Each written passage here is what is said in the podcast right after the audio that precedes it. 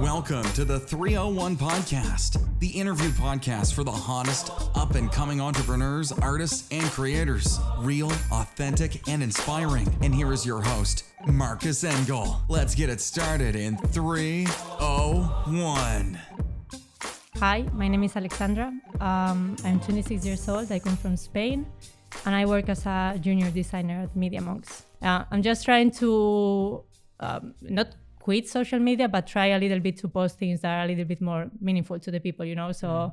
yeah, sometimes I feel more, inspi- more inspired than others, of course. But yeah, I don't know. I feel like everything can be an inspiration, you know, if you have the, the right mindset. So, sometimes I'm talking to my friends and I hear a nice insight. I'm like, oh, this is such a nice idea, you know, like mm. to, to make. I think that everyone can be creative, you know? I just, don't think that you have to be to work in the creative industry to be creative. Everyone can have the the power to to see the world a little bit differently, but uh, you need to open your eyes a little bit to that, you know, and just uh, start thinking a little bit more abstract, you know. Yeah, I want to study advertising, you know, like to me it made sense when I was 14 years old that if I was into photography, I was going to do some photo shoots, you know, for big campaigns and things like that. Like when you are interested in something, you put time on it. You watch YouTube tutorials, you read forums, and that's how I started, you know, like doing a lot of research and trying to learn how to do things and practicing them. If you never start like showing things or putting yourself out there in the internet, you're never going to achieve anything, you know. So mm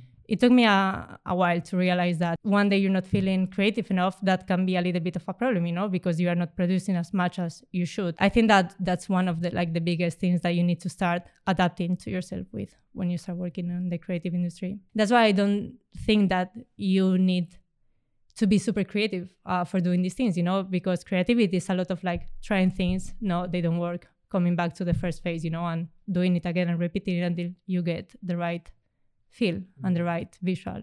I, I like being edgy, you know, I like doing things that are a little bit more raw. Um, and I feel like nowadays, most of the brands are also trying to, you know, be a little bit more natural about what they do. I also think that that's how you you can see who's an artist, you know, in that sense, you know, like someone that does something like maybe in 2020, but in 2040 is going to be still relevant, you know? Yeah, I would say to start working on your portfolio from the first year. Like that's like one of the most important things and have a portfolio.